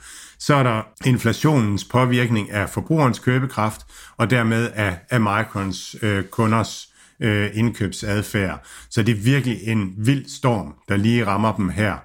Øhm, Ja, så, øhm, så snakker de om, øhm, om de forskellige øh, segmenter, øh, og øhm, PC og mobil har jeg været inde på. Øh, automobil, jamen der ser man et fald øh, nu her i næste kvartal, fordi at der faktisk er mangel på de andre chips øh, til, øhm, til, til, til biler. Øh, og så ser man en stærk vækst i anden halvår øh, og fremad, øh, fordi at der kommer nogle nye generationer af de her infotainment-systemer i, i bilerne, øh, og en bredere adoption af mere avancerede drive assistance-systemer, skriver de. Så, så det her, vi har talt med Peter om, er altså, øh, altså giver mening. Det er en, en branche øh, i vækst i den grad, men, men lige nu er der, er der, er der fald i, i, øh, i købsinteressen hos forbrugerne, og det kommer vist ikke bag på nogen, men, men det, er, det er voldsomt. Det er simpelthen gået i stå. Aktien den reagerer faktisk egentlig okay positivt på det her i formarkedet. Der ligger den i, i pæn plus, nogle 3% tror jeg det er, eller et eller andet. Øhm, men altså, de er jo også ude og, og som, som jeg lige læste umiddelbart, forventer 50% mindre omsætning i, øh, i 2023. Er det korrekt? Ja, og det er, men det er jo noget, markedet har vidst. Altså, der er jo ikke nogen, der har været i tvivl om, at, at forbrugerne er rimelig, rimelig hårdt ramt i øjeblikket, så markedet har godt vidst, at øh, det her det vil blive svært. Men, men de giver det her indtryk af, at de har penge nok, og de tænker langsigtet, og de arbejder med det. Og, og, og det, er jo, det er jo en styrke at have penge nok, når det er sådan, at, at the going gets tough, fordi så er der mulighed for at tage markedsandel. Så øh, begyndte de også at investere i øh, og anlægge øh, øh, produktionsenheder i øh, USA, Øh, de vil investere 40 milliarder dollars i øh, memory chip produktion i USA øh, i løbet af, af det her årti.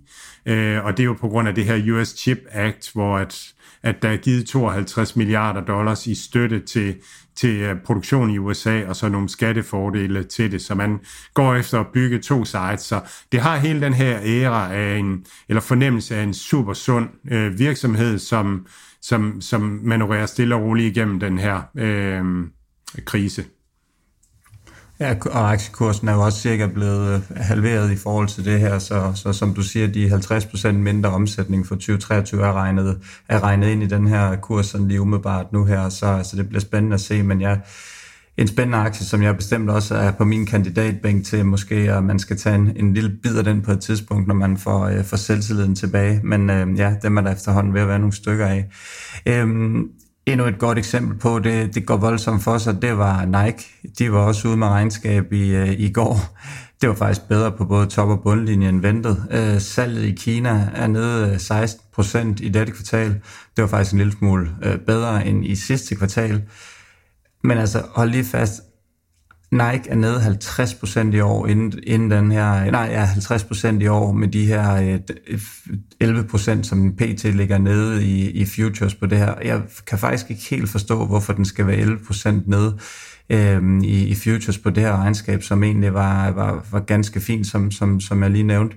Øh, men altså, det, det er voldsomt. Der, der findes stadigvæk mange Nike-sko, men altså, det er klart, at øh, en, en deglobalisering, som vi, har, øh, som vi har snakket om, er jo, at Nike er jo et verdenskendt man, øh, brand, som bliver solgt i Afrika, i Rusland og i Kina og alle steder. Og det er klart, hvis, hvis folk begynder at købe de lokale mærker i stedet for, så kan det selvfølgelig godt gå hurtigt nedad. Men øh, ja, det, det, det, virker, det virker vildt i hvert fald. Øh, Øh, og, og det er et meget godt eksempel på, hvad, hvad det er for en stormvær, vi er ude i, når, når selv, øh, når selv øh, Nike er nede så meget i år. Jamen, jeg tror, det er, det er jo også bare et relativt spil, når, når alt det andet det er faldet. Øh, altså, hvad skal man købe? Øh, du, du sidder selv og siger det. Skal du købe Micron, eller skal du købe noget af alt det andet, som er på tilbud? Og, og det er klart, at hvis, hvis Nike ikke leverer varen, og så også, at Nike kommer jo til at have nogle svære kvartaler, så det kræver virkelig, at nu her, hvor, hvor øhm, Kina stadigvæk er lukket ned, og der er stadigvæk krig, og forbrugernes øh, købekraft er faldende og sådan nogle ting, jamen så bliver det nogle svære kvartaler, og, og nogle, måske nogle knap så gode regnskaber, og så skal man virkelig stole på, at investorerne om tre måneder også kan tage de langsigtede briller på. Og der er vist ingen, der, der vil købe ind på, at, at aktiemarkedet har langsigtede briller på lige nu. Så det bliver det her spil om at, at positionere sig bedst og finde de, de bedste aktier med den største vækst øh, fremadrettet. Så det er enormt kortsigtet spil lige nu. Folk de holder øh, fast i deres øh, Nike Free et par måneder mere, inden de, øh, de skifter den ud, ligesom de nok også gør det med, med iPhone, som vores gode ven over ved Apple er, er ramt af. Så, så sådan går det jo, og det er jo også øh, fornuftigt nok. Øhm, en, en sjov, gammel øh, klassiker, hvis vi stadig kan kalde den, som stadigvæk er around og har øh, skiftet strategi en lille smule. Blackberry, Mads, for lige fortæl, kan du ikke lige, jeg, jeg tror de fleste er, i hvert fald i vores alder, kan godt huske den lille Blackberry, hvor man havde et lille tastatur og telefon, som var meget trendy for businessmiljøet, og, og som var, øh, jeg tror faktisk firmatelefon nummer et, fordi de havde et nemmere øh, virus, antivirus-program, som kunne blive styret ind under der, hvor inden man kom ind og fik, fik lavet det om og revolutioneret det. Men øh, det er ikke så mange af de her telefoner, de sælger mere, øh, hvis de overhovedet sælger nogen, og hvis det overhovedet findes mere, det ved jeg ikke engang, om det gør. Kan du ikke lige, kan du ikke lige starte med, inden du går, Thomas, til regnskabet, hvad er det BlackBerry, de ligger og roder med nu? BlackBerry er nu en virksomhed, som har to forretningsben. De har øhm, cybersecurity. De købte øh, en virksomhed, der hedder Silence i 2019, øh, som er endpoint security, altså det samme som SentinelOne, CrowdStrike og Microsoft øh, også udbyder. Øh, og så har de en, en øh, virk, et, et business del, der handler om Internet of Things og, og automobil øh, tech. Øh, de har, der er 215 millioner biler i dag, øh, der kører med, øh, med QNX, hedder øh, BlackBerrys øh, operativsystem. Så det er en af kandidaterne til virkelig, virkelig at komme til at ride på den her den her trend med, at biler skal have et operativt system, så at biler bliver en eller anden intelligent ting, man, man interagerer med, ligesom, ligesom sin iPhone øh, fremadrettet. Øhm, og det er, det er det, som BlackBerry kan. Og det er også ligesom deres legacy, det var jo, det var jo den mest øh, sikre øh, mobiltelefon dengang. Det var derfor, at virksomheder ikke rigtig ville skifte over til Apple. Ikke? Og der er en sød historie med, at Microsoft kommer med, med deres operativsystem. Microsoft tænker, hey, det der mobil noget, det ser, det ser lovende ud, det skal vi med på. Og så kommer de med et operativsystem til mobilen. Men Microsoft er, er på BlackBerrys hold. De regner med, at der skal være et tastatur Øh, fordi at ellers så kan man jo ikke skrive øh, på sin mobiltelefon og holde der op, hvor er vi blevet klogere, ikke? Øhm, og, så, øh, og, så, og så var de, Microsoft tænkte, det skulle mest være til sms'er og beskeder og sådan noget. Så Microsoft og BlackBerry havde den samme vision omkring mobiltelefonen, og der må man sige, at, at de, tog, øh, de tog grueligt fejl. Øh, og det, det koster på den lange bane. Og det er jo egentlig også en interessant lektie, at hvis, hvis, man, hvis man ikke gætter teknologien rigtigt, så er der altså så øh, det, det er ligesom at, at serve, serve for højt kort i dubbel, Mathias. Så får man den lige mellem øjnene øh, igen. Jeg, jeg, jeg, jeg, synes, jeg synes, det er super interessant, fordi nogle gange så snakker vi om de her... Øh, Specielt de her delivery, vi kan nævne, øh, øh, hvad hedder det, øh, Good Food i, i, i Canada, som, som skifter lidt strategi undervejs, og så, og så lykkes med det. Jeg er med på, at, at BlackBerry, da de det var hottest, der var de jo et af de mest, jeg ved ikke, hvor profitable, eller de var profitable, men jeg ved ikke, hvor, hvor store de var dengang, men i hvert fald et af de mest omtalte og verdenskendte firmaer. Lige pludselig så gik det lidt om igen, lidt det samme med, med Nokia også, som også fandt en ny vej, og så stadigvæk er der i en eller anden grad. Så det synes jeg sådan, det fik jeg bare lige til at tænke på, når vi snakker om nogle af de her andre aktier ved Peloton, som går lidt væk fra at lave udstyret selv, men mere til at blive, øh, hvad hedder det nu, det her software, som du kan købe, og de her ting her. Så jeg er med på, at, at langt de fleste af de her, de, de klarer det nok ikke, men det er nogle sjove eksempler på, at, at man lige pludselig, jamen her, øh, flip, flip 20 år frem, eller 15 år frem, jamen så, så er det en helt ny øh, business-idé, øh, de har, og det synes jeg bare er super interessant, og, og, øh, og ja, og helt vildt spændende. Og, og, og det er jo noget, der sker hele tiden. Altså igen og igen. Nvidia har lige gjort det nu med deres nye chip-generation. Det er en, det er en, det er, det er, det er sådan en lang hårdt, for, men det er en, det er en, det er en stor chip, øh, fordi der skal være, være plads til meget, øh, og det betyder, at den er, den er dyrere at lave i produktionsomkostninger. Øhm, og, og lige nu er der ikke rigtig nogen spil, der kan bruge de der AI-funktioner, som der er i den her chip. Så man, man giver sig selv en konkurrencemæssig ulempe for på sigt at, og ligesom at få den næste generation af, af, af, af være den næste platform, chip-platform for, for spiludvikling og sådan nogle ting. Og, og Nvidia har sat sit hele butikken et par gange, og det er jo noget af det, der, der ligesom skal til for at beskytte investeringerne, beskytte investernes øh, penge. Så god pointe, fed pointe. Øhm, men en BlackBerry er, er dødkedelig. Altså, øh, der, er, der, der er ingen vækst. En lille, lille negativ vækst, øh, og, og balancerer lige omkring 0. Der var en engangspost i regnskabet, men ellers er, balancerer de omkring øh, 0.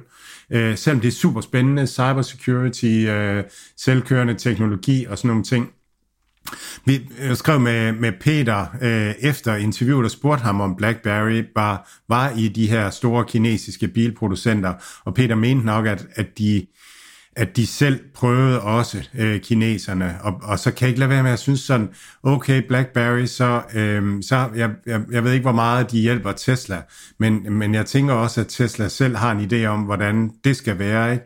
og så BlackBerry har BMW, Volvo og Folkevogn som, som kunder, og så hører vi om, hvordan kineserne de kommer væltende frem og sådan noget, så kan jeg ikke lade være med at synes, at, at BlackBerry måske sådan står står lidt, lidt usikkert i det, uden at, at jeg på nogen måde øh, ved så meget om det. Men det er måske også det, vi ser i væksten, at, at, at hvis der er et rigtig godt product market fit, jamen så, så er der jo også vækst øh, i det.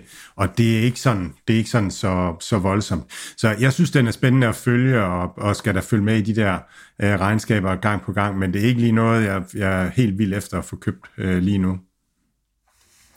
Det skal være der frit for, øh, Mads. Jeg tror egentlig, at, øh, at det, var, det var ordene for i dag. Jeg kan lige slutte af med lige hurtigt at, at se på futuresne her. Ja, nu ligger vi lige omkring øh, nullet hele vejen rundt. Øh, unlucky strikes igen. Nasdaq'en i øh, plus 0,07. DAO nede 0,06 og øh, S&P oppe 0,08. Så øh, ja, det bliver ikke, øh, det ligner ikke øh, de helt store plusser for i dag, men vi kan selvfølgelig håbe på, at, øh, at der kommer gang i den sådan fredag aften, når man nu knapper en god flaske, øh, flaske vin op, og så sidder og nyder og ser aktiekursen bare flyve derud af. Så øh, vi, øh, vi krydser fingre.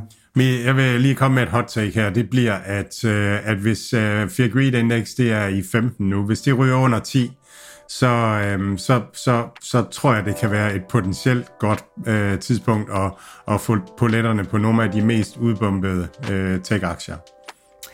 Rigtig god weekend til lytterne derude, og god weekend til dig også, Mads. I lige måde, Mathias.